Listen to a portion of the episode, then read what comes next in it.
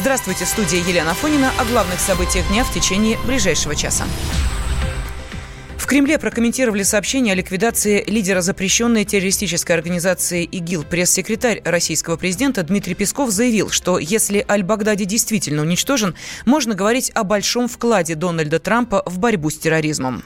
Сама по себе новость не может вызвать негативной реакции российских властей. Действительно, наши военные видели в зоне американские самолеты, видели э, в зоне беспилотники, которые могли там работать. И если действительно эта информация подтверждается о ликвидации Аль-Багдади, то в целом можно говорить о серьезном вкладе президента Соединенных Штатов Америки в борьбу с международным терроризмом.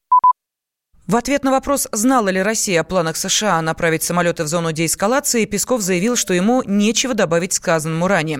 Об уничтожении Аль-Багдади Дональд Трамп сообщил в воскресенье. По словам американского лидера, во время спецоперации террорист взорвал поезд смертника, тем не менее его удалось быстро и точно идентифицировать.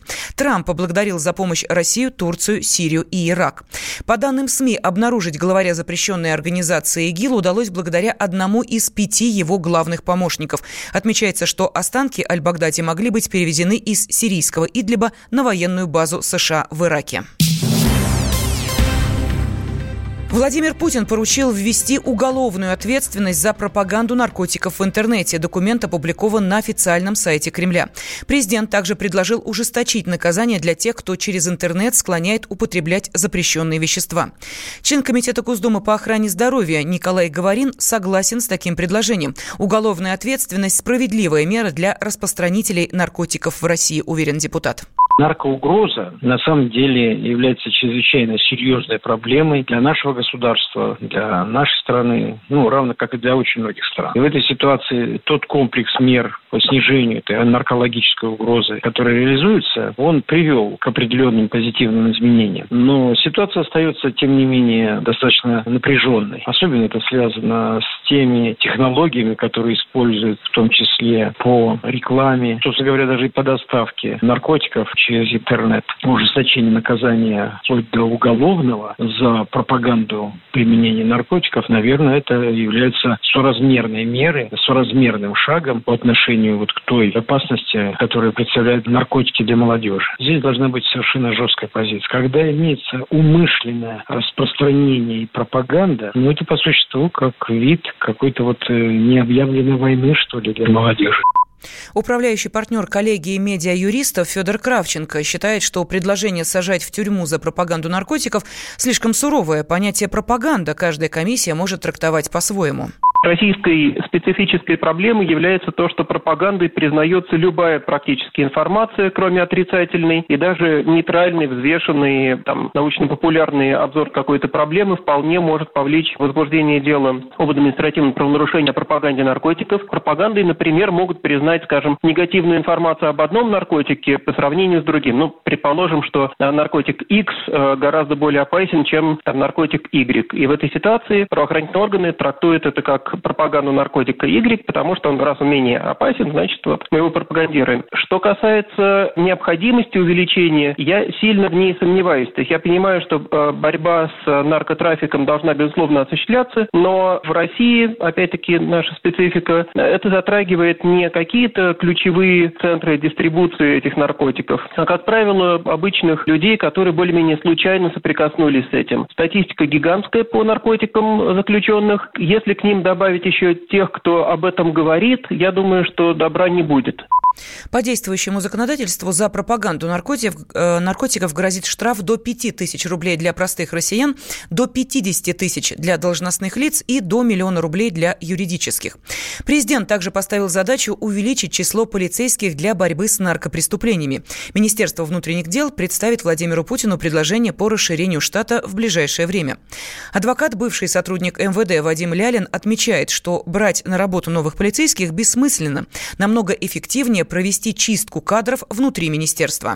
сто процентов, конечно, это принесет определенные результаты. Что касается зачистки штата, есть очень хорошая поговорка, которая как раз применима к тому самому решению. Главное в ходе оперативных мероприятий не выйти на самих себя. В этой части, поверьте, да, и имеются, конечно, и такие негодяи среди сотрудников полиции, которые пренебрегают на коммерческой основе своими должностными обязанностями. Но поверьте, рано или поздно они все оказываются в тюрьме. Причем это не самый плохой для них вариант. Бывают значительно хуже, потому что многие начинают также злоупотреблять наркотическими веществами. И поэтому я думаю, что и результат будет, и будет больше пойманных, в том числе коррумпированных сотрудников, которые поощряют там, или способствуют продаже э, наркотических средств через интернет. Это совершенно точно принесет хороший результат.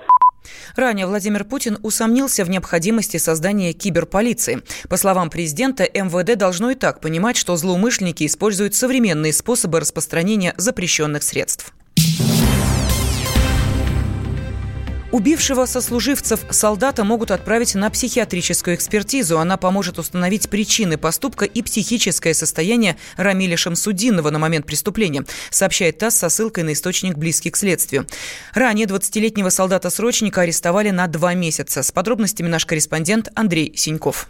Забайкальский стрелок Рамиль Шамсутдинов, который двадцать пятого октября жестоко и хладнокровно расстрелял своих сослуживцев в войсковой части номер пятьсот сорок один шестьдесят поселка Горный, под Читой, арестован. Об этом комсомолки сообщили в Читинском гарнизонном суде. Военным следственным отделом по Восточному военному округу возбуждено уголовное дело по статье «Убийство двух или более лиц». Рамилю Шамсутдинову грозит лишение свободы на срок от восьми до двадцати лет или пожизненное заключение. Пока же ближайшее В ближайшие два месяца солдат-срочник будет содержаться под стражей. Напомним, жертвами расстрела на месте стали семь человек. Еще один позже скончался в госпитале. Два человека ранены. За их жизнь борются читинские врачи. Корреспондентам комсомолки удалось связаться с родным дядей одного из погибших, двадцатилетнего Егора Богомолова из Оренбургской области. Он рассказал, что парню оставалось до дембеля всего двадцать пять дней. Дома его ждали двадцать четвертого ноября. После окончания службы Егор планировал остаться на контракт и стать пограничником.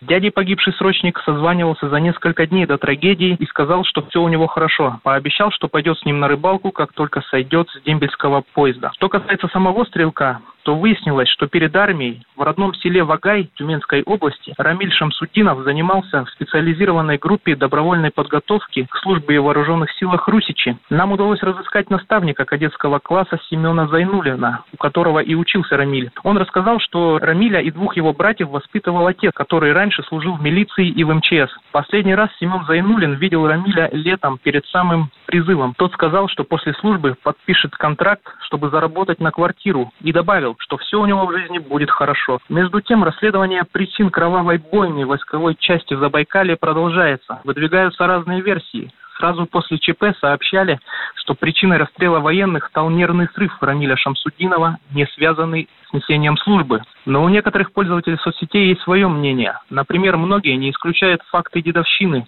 Из источников в правоохранительных органах комсомолки стало известно, что при допросе от Шамсутдинова прозвучала фраза: «Меня все достали». Однако родные погибших эту версию всячески отвергают. Тот же Егор Богомолов рассказывал дяде, что никакой дедовщиной он не занимается и якобы, наоборот, помогает молодым бойцам и берет их под свою опеку. Расследование уголовного дела продолжается. Андрей Сеньков, «Комсомольская правда», Иркутск. Накал страстей на радио «Комсомольская правда». Здесь что, здесь нельзя не сказать, что папа богатый. Ну, Министерство газовой промышленности, я знаю, как гуляли. Снимали пароходы. Ну, скажи, я... только Нет, без я плохих слов. Считаю. Если у нас такая история, что даже безобидное детское песенное шоу вкладывает кирпичик в создание революционной ситуации, ну, все Взяли встало в один и, ряд вот и с этим. И плюнули просто в лицо.